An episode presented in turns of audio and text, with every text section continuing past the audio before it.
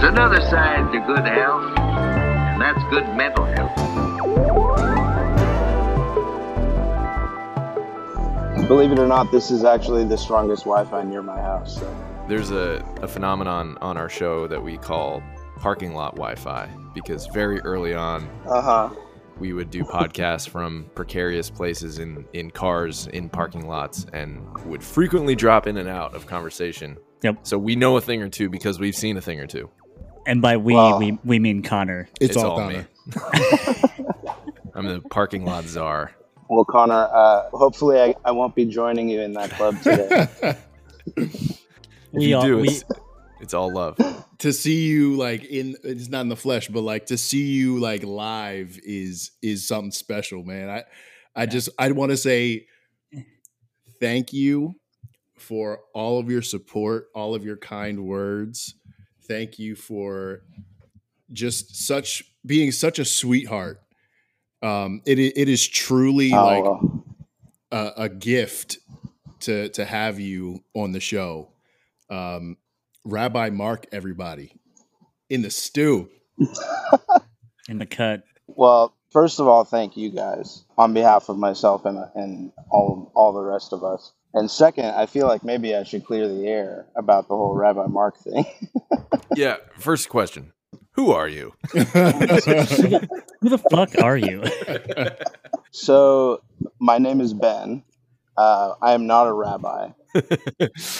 Catfish. Bamboozled. So sorry, Drew. Do you need a rabbi? I don't even know what a rabbi is, to be honest. So maybe maybe I do maybe I do need one. So, the Rabbi Mark of it all, I took up golf like so many people during the pandemic. I was playing pool before pool halls and bowling alleys were some of the first places to shut down. So, I lost access to pool tournaments. Golf was on TV somewhere, and it just sort of clicked for me that golf is like pool on 18 tables with 14 cues. And, uh, Mm. you know, Hmm. those tables play differently depending on the weather that day or the day before. And, and the rabbi mark of it is I, I was on eBay looking at staff bags and I found this pristine white ping. I think it was an i3 plus series uh, tour staff bag. And it was $65 shipped. And I was just flummoxed, you know, having seen what, what most of these other bags are going for until the third or fourth photo in the listing showed the front of the bag and it said Rabbi Marc Gellman. So first thing I did was to Google this guy, and he's a real rabbi. He's still with us. He's with us. you know, clearly I never thought I'd be ending up here with you guys having to explain all this, but I just threw it up threw it up on Instagram as a way to sort of document my my golf journey through the eyes of this fictional character, I guess. So I love that. We've had a, we've had a few people by the name of the government name of Ben that go by different names on this show. It's true. So Yeah. you're, That's you're, true. you're- you're in good company. I never knew Macklemore was a Ben. Y'all are well represented. Quick follow up questions for you on the For sure. rabbi bit. Um, are you Jewish? Yes. Okay. All right. So, Okay, the, okay. all right. Okay. Cool. Sick. Yes. So, like, It's not total. It's not total stolen valor. Right. Oh, come on. had to check. Had to check. Oh, That's great. no, yes, I'm I'm very much a real Jew, fake rabbi.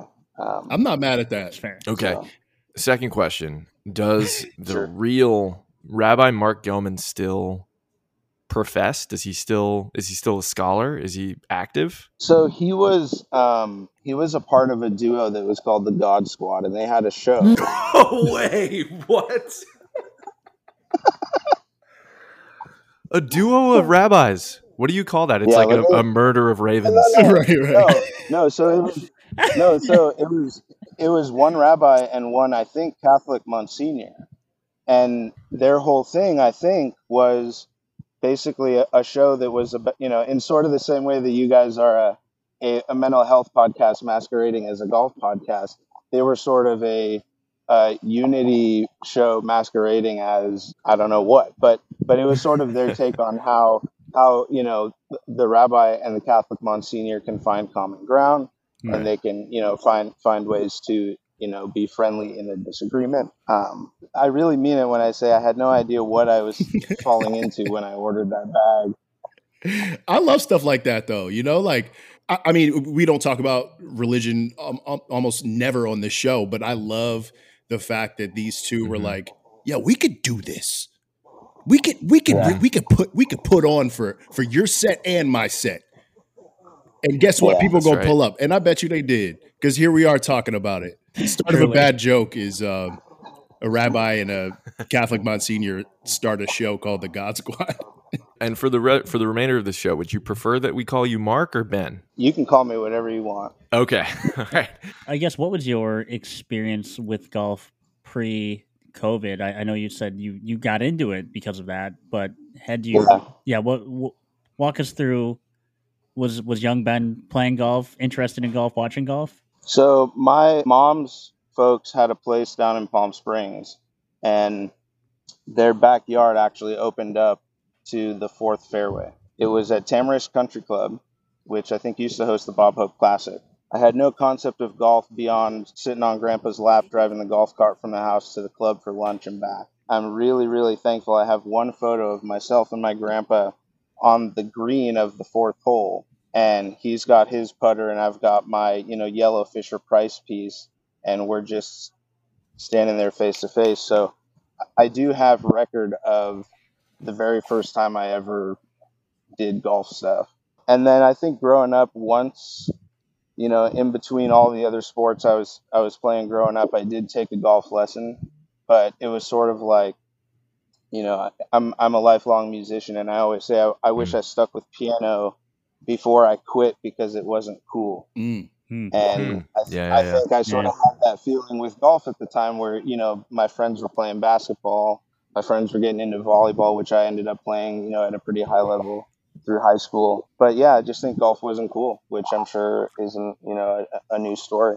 And then yeah, it was mostly in the pandemic that it just sort of clicked for me. Your point about golf lessons and piano lessons and things not showing you the cool side of what was actually there is a really Yeah. interesting one and a very valid one. The amount of disciplines, arts, sports, crafts, hobbies, whatever that have been just like ruined for children by the extent th- to which those lessons are terrible is it's got to be through the roof like it just crushes like i remember i remember taking piano lessons when i was like 8 and being like the the teacher trying to teach me you know beethoven's fifth and i'm like bro what like i want to learn like wu-tang clan's cream like i want to i want to like i want to i want to play alicia keys like That's what I'm saying. quit man. it quit it with these dusty powdered wig motherfuckers right? Yeah. Well, you know, it's it's true of every pursuit, you know, including the super academic ones. Like I was a kid who Yeah.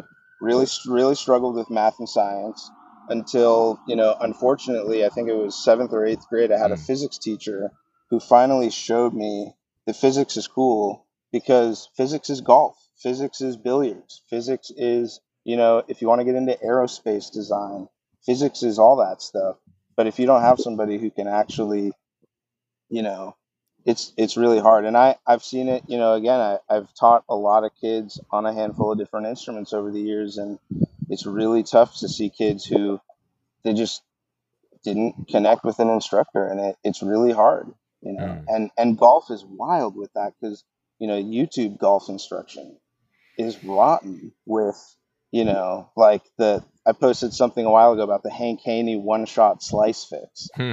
you know and and it's like you know how do you how do you find an instructor that speaks your language that, that Right. can actually Mhm. show you how to how to do that dance not to mention the the commodification of golf instruction is just insane Oh, like yeah. you like the inf the infomercialization of it Mhm. is yeah untouched by other industries it feels like For real. yeah this club will get you out of the bunker every time Well, Connor, yeah, you you know, you- you said something on on the last sort of mini episode, the the update about the the content industrial complex, yeah and the golf content industrial complex is wild, and I'm sure you guys have been having chats about that and being super conscious of, you know, how do we make stuff that that one is valuable and two Mm. actually speaks to people because it's Yeah. tough. i struggle with that but knowing that that conversations like this are taking place makes me feel better about it because you know, Drew pointed this out in a text shortly before we hopped on here. This is the first episode that we're recording where our guest knows more about us than we do about them. And that's I think that's a really that's a really beautiful thing and something that's probably really rare in any form of media. you guys should feel, you know, and and y'all three and Maya and Liz included, and you know whoever else is involved behind the scenes, should all feel really good about it because it's you know from from day one, episode one, you know the the first.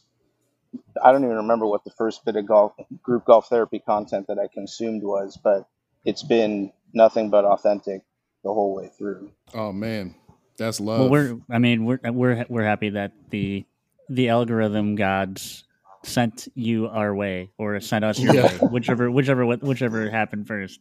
Ben, Mark, I'm curious um as a consumer, as a golf consumer, and certainly as somebody who's new to the game, uh, you know, as a player, as a buyer of things, and as a consumer of media, what are what are some things that you're like noticing right now about how the game has shifted across all its forms in the last couple years since you've picked it up? What's working for you? What's what feels weird for you in the sport and the culture? What should be fairly obvious that works for me is the old stuff, and Hmm. you know, finding it, saving it from the one, two, three dollar bin at Play It Again Sports, finding somebody out there who wants it, who will put it in the bag and you know play it and love it. There's something about finding old stuff that has always really juiced me up. What I think is maybe the other side of that coin that doesn't work for me is there's a lot of trash Hmm. being generated in the golf industry. And, Mhm. you know, I, I mean that both in sort of a, a broad stroke as well as, you know, at a really granular level. Cause like I'll be coming back from LA and I'll stop at the Roger Dunn that's halfway home. And about as often as I'm finding gems, I'm flipping through a bunch of stuff that it's ugly.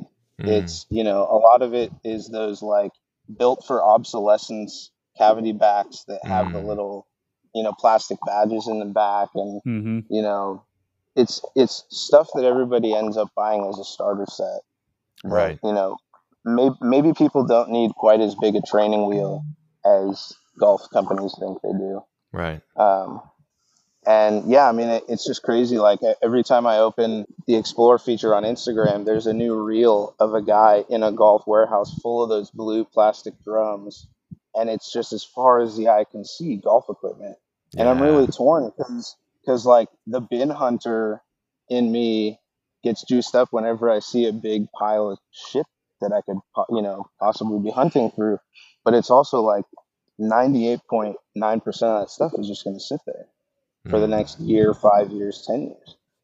So you know, I I, I sort of have a, a bit of a background in land use and sustainability, and it just it's always in the back of my mind, you know, and it's it's golf clubs, it's golf apparel companies, and this is where it's really touchy because like you know who am I to start telling people not to start a fun business, but like every day I feel like there's a new golf brand with a shitty golf pun for a name, making shitty golf polos. You could do like a like a mix them up and swap the merch from all these companies, and nobody who even works at those companies would know that you had swapped all this shit out. You know? Uh, The problem with that too, uh, Ben, is I see the new the new brands popping up, but I also see leg- legacy brands that are also putting out shit, Mhm. and Yeah. it's it's it's really disheartening because Mm. Yeah. it, it's just like nothing in this space uh, aside from you know friends of friends of the pod,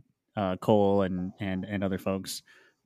People aren't doing anything interesting or new. Um, it's, Yeah. it's it's very tired and and uh, but it, but somehow it still resonates with people. Otherwise, they wouldn't keep doing this. I think, right? Like I like how does this keep happening? Like who's funding Yeah. these, these projects?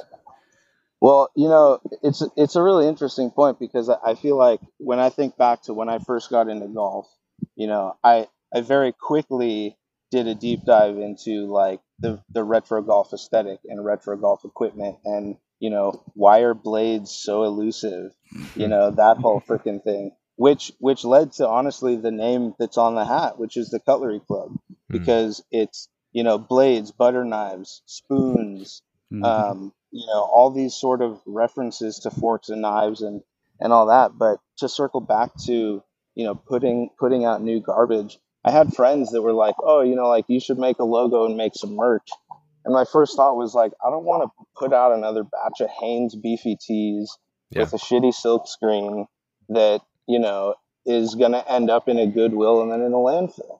So mm-hmm. you know that's why like these hats, they're vintage dead stock hat blanks that I've just had in storage because I knew that they that I liked them and that they'd come in handy. But it's it's just really hard to see in golf how much new bad stuff people buy out of complete innocent ignorance. Like when I got into Yeah. the game, I was going to Target and buying solid colored right. cotton polo shirts because that was the simplest way to look halfway decent but not be doing the like bad birdie neon vomit like this is the thing too like you know there i'm sure there are people and i'm sure there are people that i'm friends with that if they played golf that bad birdie neon stuff would be their aesthetic and somebody should be making it for those people Sure. um, but i just you know i i have a hard time i was at a, a barbecue recently and a guy who has maybe been playing for six weeks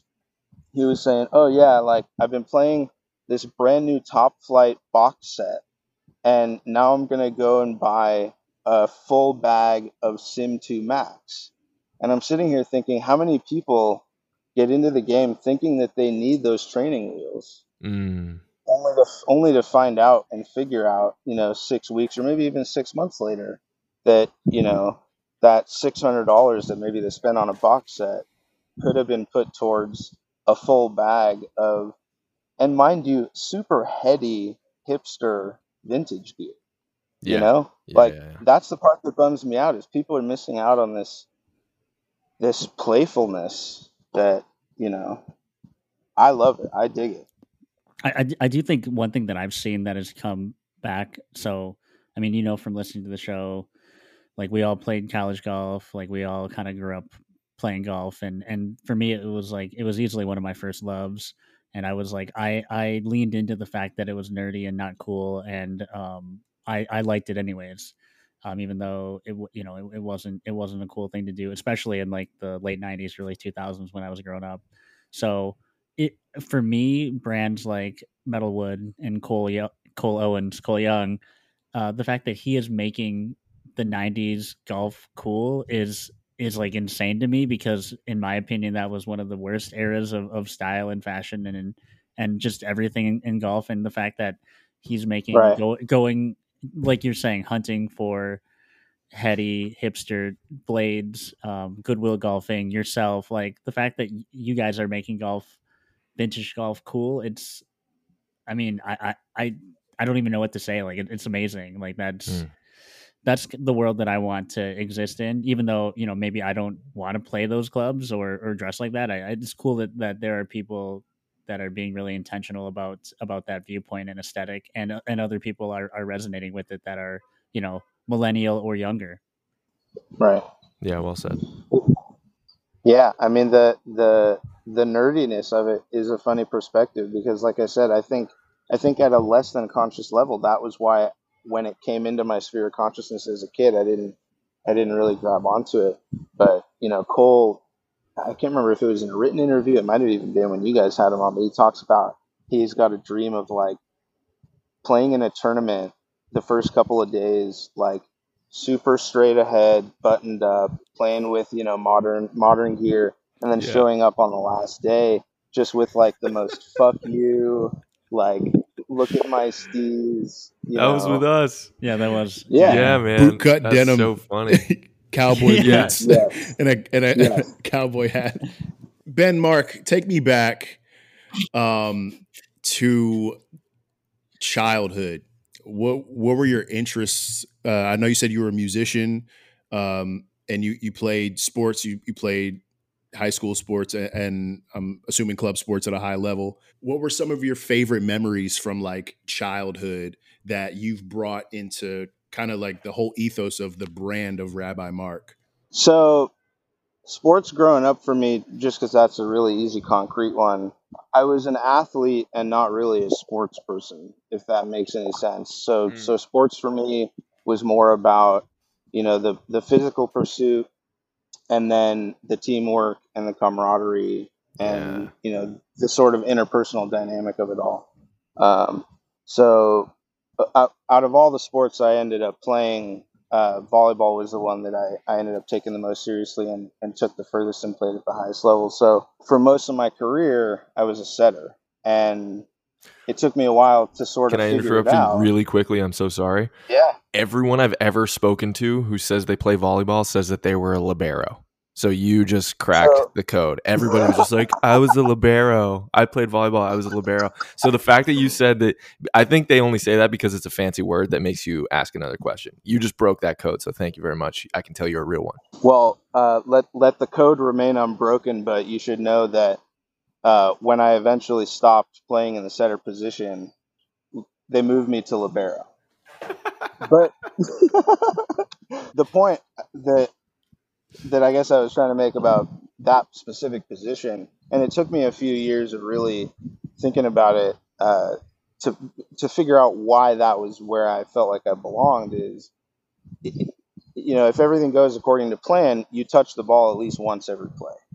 And and on top of that, you're sort of at the center of whatever's going on. Hmm. You're sort of where a lot of, you know, the team communication, whether that be verbally or hand signals behind the back. But I think for me it, was more it was more about all that stuff than win or lose or, you know, bronze, silver, gold at the Junior Olympics and um, it, it was just about having fun doing a thing that we were all kind of working on together. So yeah, I, I have found it interesting that in my my more adult years, I've kind of been more about the individual pursuits like pool and golf, and it's easy. I'm a Scorpio for whatever that's worth to all of you Same. guys, and Same. oh hell yeah, hell yeah. Scorpio gang. Big Scorp. So so you know, it's it's really easy for me to to be my own biggest critic and start taking something a little bit more seriously than it needs to be. And I just always try to surround myself with you know folks who want to play golf to have fun. Mhm. Um, I, I really resonated with that sort of chunk of your guys' interview of Erik Van Rooyen about you know how how he was going to try to take from your session that notion of you know golf is fun and he does it for work and Mhm. that's something I, I could never relate to but it was pretty cool to hear him say that you know that was his big takeaway Yeah. Well, something cool that you said you, when you were younger, you know, sports was about having a good time with your friends. Um, that's, I mean, when I interact with folks like you and and Connor, Drew, and like our our circle on the internet, that's what that feels like to me. It might not be a team sport, but the camaraderie is real as fuck Yeah. yeah like we we have our shorthand we have inside jokes we have common hmm uh there's there's a common thread there you know um There's a glossary of terms. there's a glossary Yeah. parking lot wi-fi being one of them uh Cole Owens. cole owens being another. Um i i get that from you though because the way that you interact with all of us i feel is is extremely genuine. You're the same person with all of us. You um i mean in your in your messages and even just like seeing you live talking to you like you are just su- such a genuine human being and like i i Mhm. where does that come from like like why are you so warm You're a real life setter. for real um, well, first of all, that's a high compliment. The, the obvious one, I have hugely amazing parents, siblings. Um, you know, my my my my family itself is pretty large. I've usually tend to ke- keep a smaller friend group, but um, just you know, I- I've been really lucky to have that modeled, um, and to to have it modeled that that that's an important thing in life. And in a lot of situations, that's the only thing.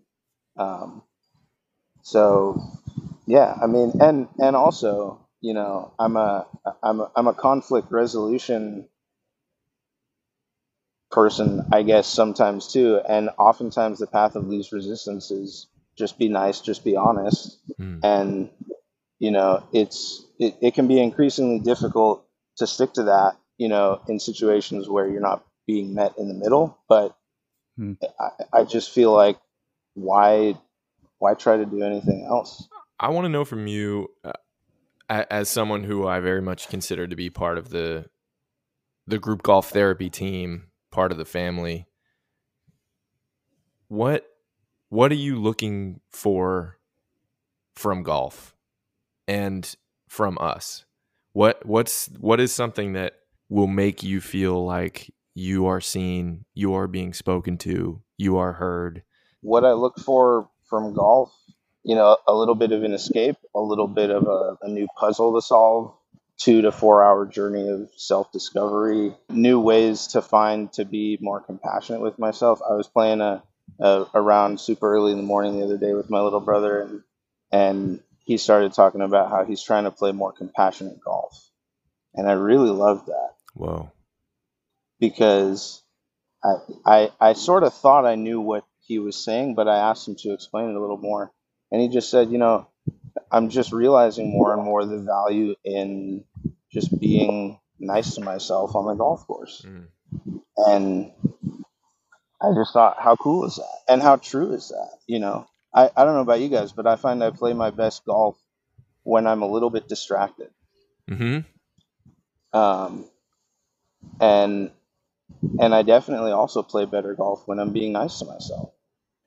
You know, I that that same morning round, I saved par twice on two different par threes, and I turned to him after the second one and I said, you know, I have to be really honest with you and tell you that I was really unhappy with that chip until I hold out and save par. And it's like, how funny is that? How, like, how quickly we can decide when it's convenient to just change our minds about how we're how we're processing a situation, Yeah. and how and how quickly I went from you know, you missed your landing spot, you know you could have been within gimme range, and you're 12 feet down the hill. In a millisecond, as soon as the ball was in the cup, to man, this game is easy. You're like, I love This golf is- again. Yeah. Mhm. Yeah, and, and you know everybody who's ever played golf knows that feeling.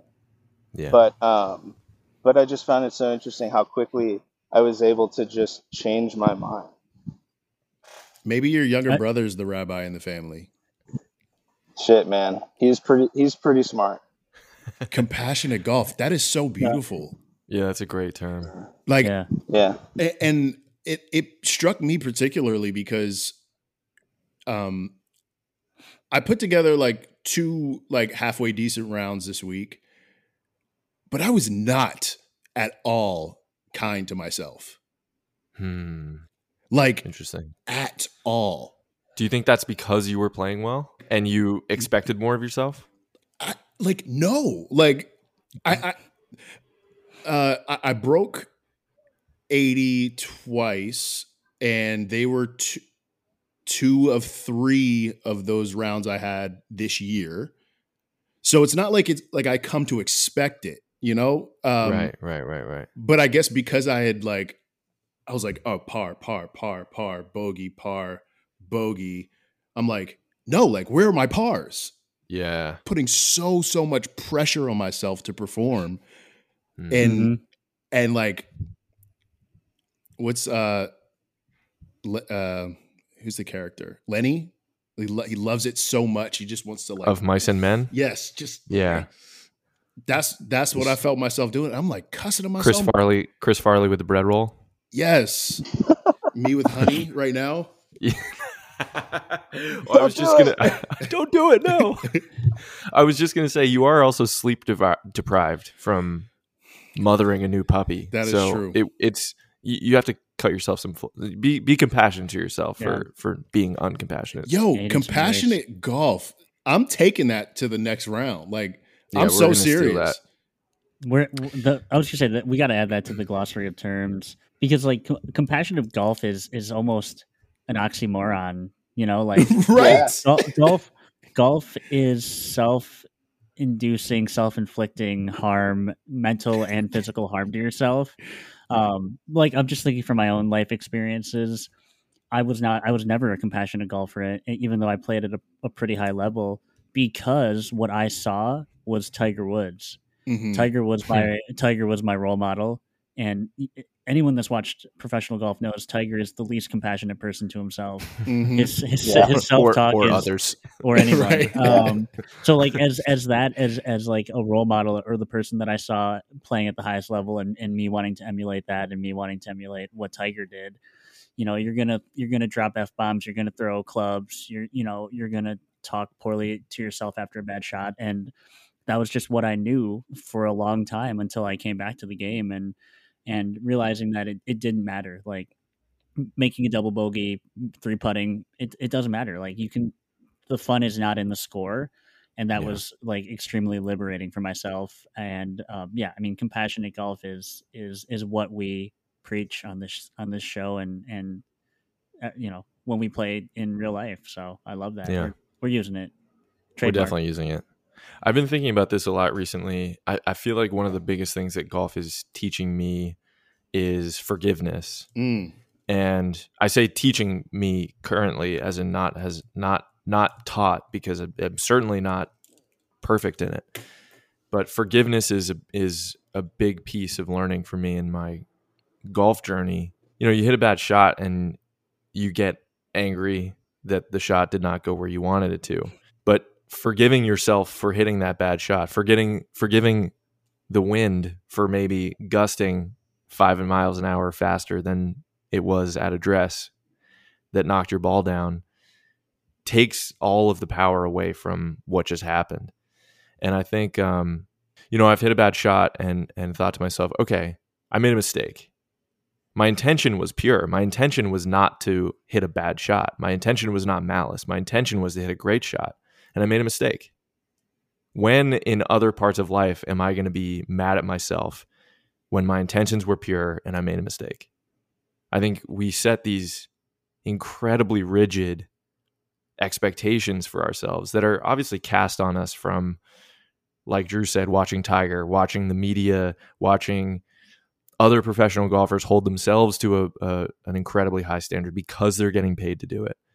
And we assume those standards as well. And I think the moment that you can own that forgiveness and own those mistakes as happenstance, speed bumps, the quicker you will get to forgiving yourself and moving forward. Mm.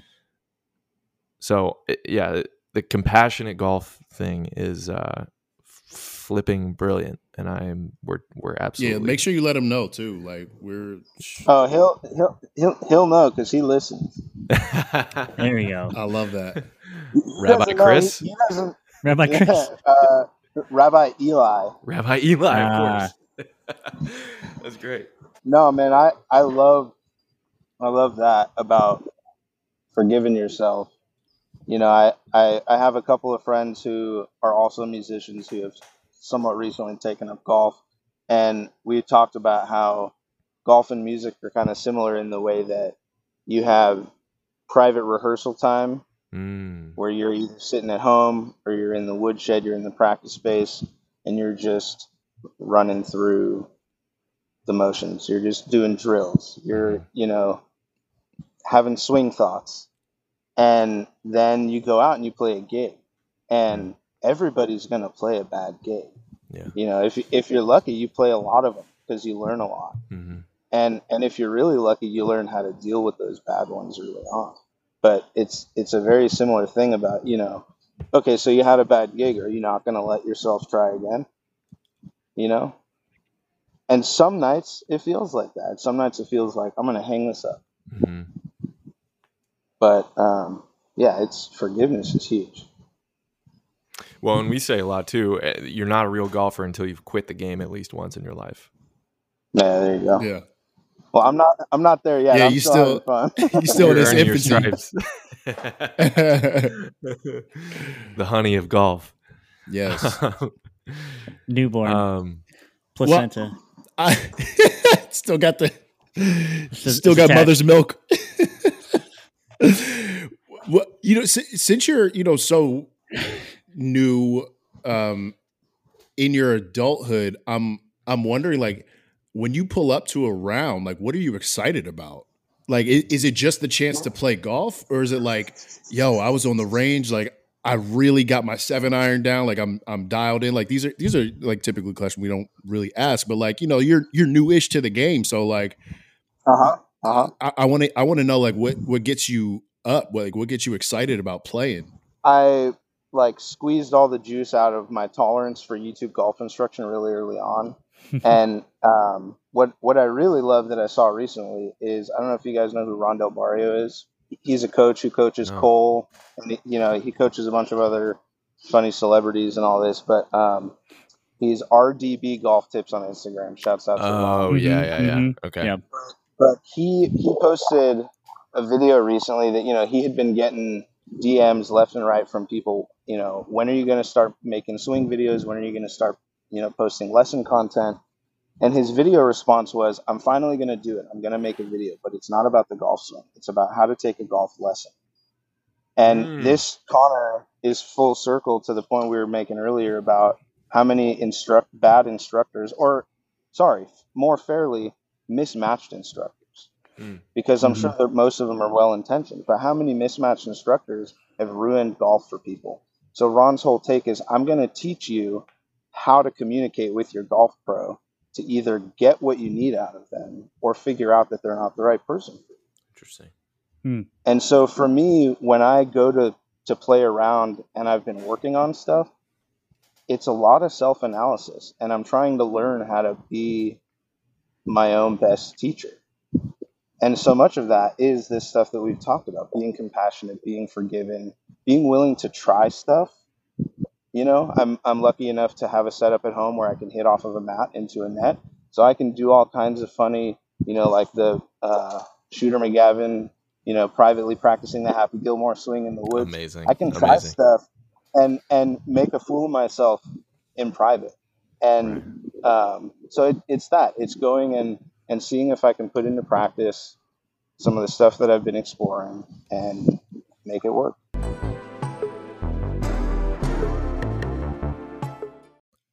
This podcast is sponsored by BetterHelp, the online therapy platform that the three of us use. I use it religiously, and it's led to a great relationship with a therapist that I have from anywhere in the country. We love it because you can pick and choose someone just like dating, but even better since this is such a, a very personal time commitment and position that you're putting yourself in. And you can take 10% off your first month of therapy using our link. And if you use code GGT at checkout, that will activate that 10% off your first month, courtesy of Group Golf Therapy and BetterHelp. Go to betterhelp.com slash GGT for 10% off your first month of service. Hit them straight, mind your golf, and stay tuned for our BetterHelp moment of clarity later in this episode. Should we uh should we go meat potatoes? You you know the meat and potatoes questions probably better than almost Right. anybody. Better than damn most. near, Be- better than we do probably. Connor, Connor, better than I know the Ten Commandments.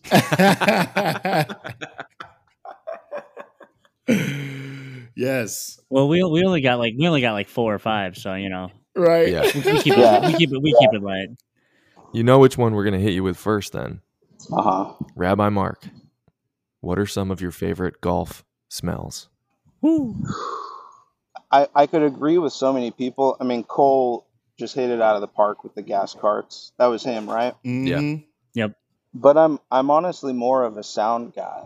So not not that I honestly not that I've been giving it a, a whole ton of thought, but when a ball machine dispenses all the balls in one single dump, Mm. Yo, yo. That's a rare. yeah, right, yeah. Usually it's two pumps. Yeah, there's a couple loosies. yeah, yeah. I mean, usually it's it's either two pumps or it's like kind of a feeble trickle Mm. Yeah. of balls. Yeah. It's a, But- it's a, it's like a geriatric Yeah. pour.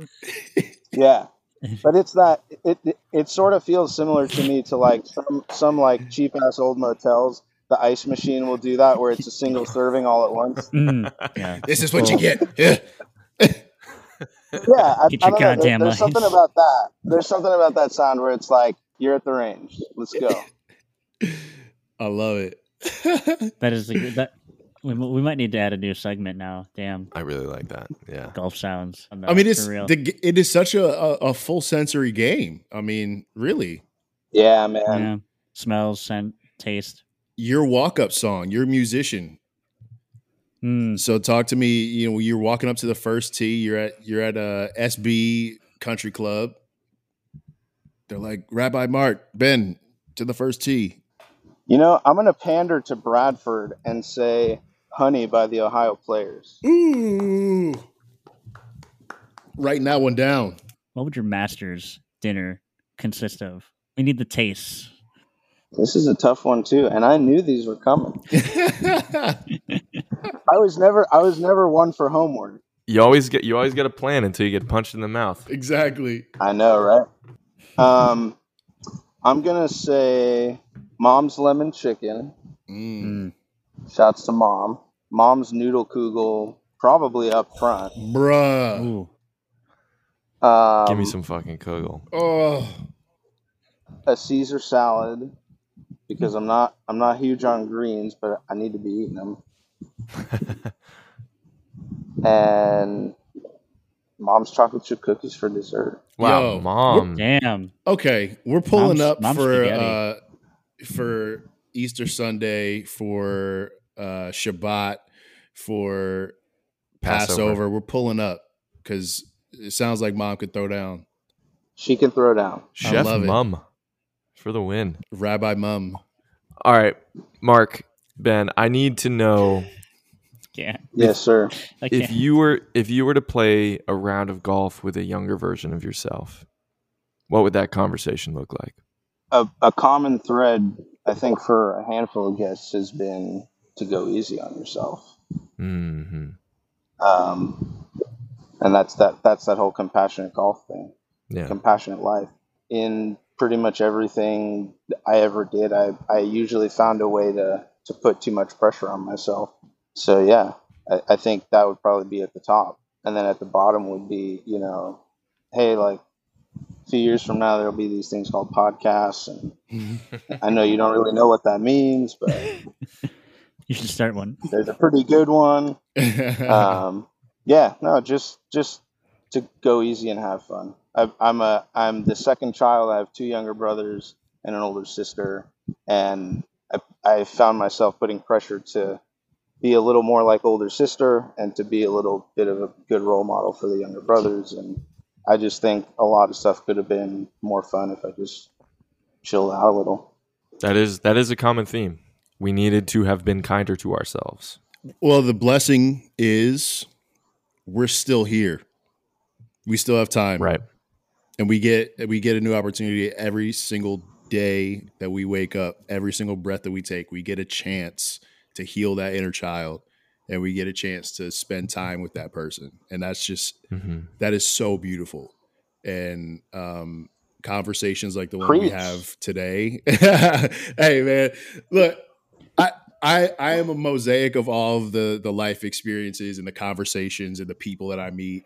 And Mhm. um and I was gonna say you know like conversations like this one are uh reminders of just that.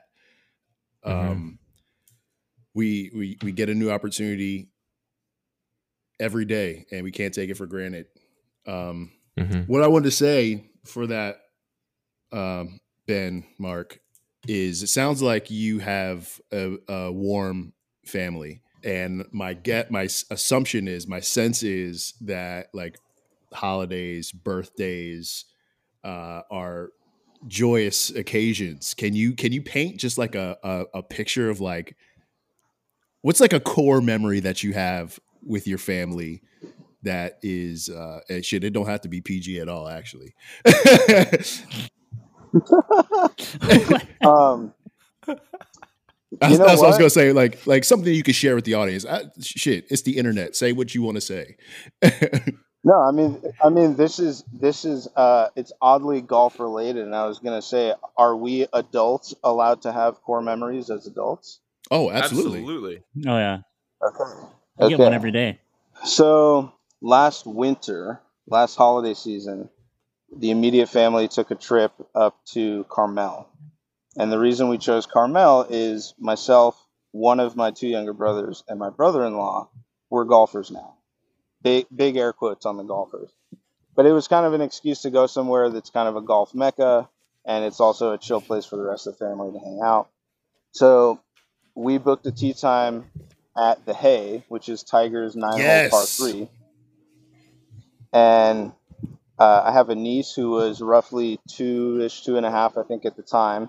And we just thought, what a perfect way for everybody to get some golf in in Carmel. We can all say that we played Pebble Beach together. Long story short, my brother in law was, I think he was being a little bit more impatient than was necessary considering the vibe at the Hay but he was kind of doing the, the you know the nervous golf tour guide thing where he was making sure everybody was you know keeping up pace of play even though there was nobody behind us and, and all this. He's about halfway between my girlfriend and her ball and the hole. And he's walking away and she just stripes one right into the back of his head Oh, oh, oh,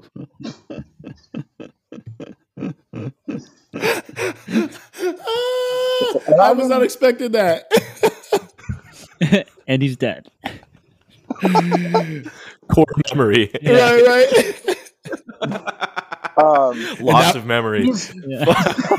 Now he's like, guys, we need to be more compassionate on the golf course. Forgive yourself. he's fine. He's, he's very much alive. He's very much fine. Um, but I mean, like when I say striped it, I mean like the kind of contact where the ball doesn't exist. You know. Just none Just- of it, just oh. right through. Pure. so so yeah. So he he stopped walking, fell straight back on his back, and was maybe a little more dramatic than necessary. But that's very much a core Get Yeah. up! Don't rub it! Don't rub it! core golf family bonding experience. Uh, Oh my I mean, god! That that would have fit in our, our, when we were talking about have you ever been hit by a golf ball? Uh, Right. We should have just inserted that right there. Jesus. oh man, I love That- it. I mean, that Yeah. was that was that also maybe the time you might have laughed the hardest, and you shouldn't have laughed the hardest because that's uh that's pretty that's pretty damn good. Yeah, were you laughing? Was the mood somber? So what I, what I love is I've been I've been you know resisting the urge to tell you guys this story because I saw that series that you guys did about getting hit. But this also is for sure and will likely be for a very long time the hardest I have ever laughed on a golf. yes. that's amazing. Yeah, That's great. That's great. As long as he's okay, yeah. Right. he sounds like right. he is. As long as he's laughing too, and not just from the concussion, He's good. Yeah, he's mostly he's mostly good. just a little CT, good. little CT. he got that. He Good. got that eye twitch, but I'm pretty sure he had that when he was a kid. You know. Yeah. She got the cloudy eye. right yo we um every once in a while we get we get a guest that's just like feels like fucking family and, and I, I love all of our guests i truly i truly truly mean that like our connections are actually special hmm but you've been somebody that's been super solid from day one since since day one of interacting with us and i i like Big time. we need to make it a point that the next time all of us are on this coast, we got to get you down to play with us. It's got to happen. Absolutely. You're Uh, some, something tells me that we'll we'll end up catching up sooner rather than later. yeah. That's true. You were very kind in sending each of the three of us one of your new hats, um, and and a another a, a handwritten note as well, which was really lovely. And Brad um, sent us a photo of the note that you sent to him with the words "grow the game" underlined, and you said those three words still matter. Man, that shit hit me in my fucking chest. Yeah, dude. What like It's a core it memory. does. They do fucking matter. Those words still matter. Yeah. I don't have anything to say about that. It's just like it that was uh that was like perfectly put. Mhm. Perfectly put to the point and brilliant. Thank you for that. Because it does. Oh no, Yeah. I, mean, I, I, I thought, you know, I thought that it was worth, and and I, I had a feeling that that would make make its way to to the other two of you guys, but I just thought it was worth saying because there was such a, you know, I don't know if it was that rumor about Erik Anders Lang stiffing a caddy or what, or if it was before that, but there seemed it seemed like there was this weird backlash about like you know, fuck anybody who says grow the game because that doesn't mean anything because nothing grows the game because nothing matters. And I was like, Mm. fuck that. Mm. You know, like there are people Golf out nihilism. there who are, yeah, it's serious golf nihilism, and Mhm. it it really bugged me because, you know, like I mean, not to toot my own horn or or to to be self masturbatory to use Drew's certain phrase, but like I part of why I love thrifting golf gear is because I can give it away. Mm. And Hmm. and I've been able to like a fucking drug dealer with some of my little brother's friends say like here buddy the first half set's free you know Yes. you want the three iron? You got to pay for it. and and you know like I don't by no means do I want any you know praise from anybody for growing the game but like that's what this is all about Mm. and Yeah. Brad that's what that's what you know that's the team sport that we're all playing it's Mm. you know can we actually grow the game in a world where some people are pretending to and some people are outright saying that's a futile exercise yeah. so Wow. i just thought that, that you guys needed to know Man, I appreciated it because honestly, I, well, I, I hadn't really thought about it or talked about it much leading up to that message, but for like the large majority, like the last year, I was on, you know, team fuck grow the game. You Team know, 'cause- uh, feudal. Yeah. Yeah, because I, I saw what capital G golf interpreted grow the Yeah. game as, and it was so off putting. And I didn't feel seen or heard or validated or represented whatsoever in any of their efforts. Um, Yeah. And I still feel very valid in that, you know, like, but to know that there's still like a glimmer of hope in in folks like yourself, like that was I I I truly needed that. Um, and I don't know if you knew that I needed that, but I did. So thank you. The rabbi sees all. thank you His third eye is fully open. thank you Yeah, man. No, it's it it it, it gives us a lot to think about. For sure. Um, and remember that growth can happen in more than one area. It doesn't just mean more tee times on the sheet. It means yeah a, a growth in mindset. It means a growth in compassion. It means a growth in the team. Mhm. Um, yeah So that and this session, I think, have given us all a lot to to think about and carry with us. So thank you for that, Ben. no yeah, seriously. Thank you guys. Well, Connor, I, ju- I, I just want to as a as a teaser for whenever we're in the same place next. Just given my background in land use and all that, uh, you you posted a, a sneaky little quick story recently. I think something to the effect of there should be fewer golf courses, right? I'm sure that I'm not the only one who saw it and who wants to have that conversation more deeply yeah, man. because that is a place where my heart is very torn because I love golf and I love open space. yeah. And next time on the God Squad, We're start, we're gonna start the group chat after this, this is call. Rabbi Marc Gellman signing off from the God Squad. yeah, man. I'm so I'm so fucked if he and I ever get paired up for the same tee time and I have that motherfucker's bag on my cart. You know he's playing the same LA area muni every morning at 7:55 a.m. Absolutely. Mhm. Or Every single morning or 6:55 Yeah. Yeah. to be more fair. Yeah. I really hope that happens. Wow, fuck, we have to We should uh we should Get him on the show. Mark close your ears for a second. Yeah. We should we should we should make that happen. we should make that happen. we should make that. We should make that happen. We should. We, we should. There We he should- is. We should reverse Hey, engineer that. Oh my God, yo. you found him. He's he's very accessible online. He's got Yeah. great teeth. So So like two or three dude. times, two or, two or three times, I've been tagged on Instagram in posts by like Jewish nonprofits who think that they're Amazing. tagging the real Rabbi Mark, Yo, Outstanding. and that got- gives me a heart attack every He's got a single time. podcast. Yeah, dude, he has a fucking podcast. Does he Oh, know that his oh, see- identity has been jacked fully? No, dude, and I'm See- really scared about what's gonna happen when he finds out. Season one, a podcast you can believe in. Rabbi Marc Gellman. The God Squad.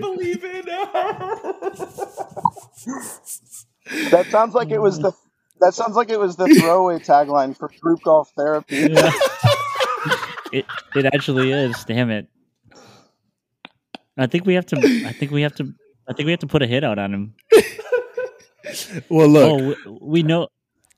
That man's not going to see past 75. We're taking him out.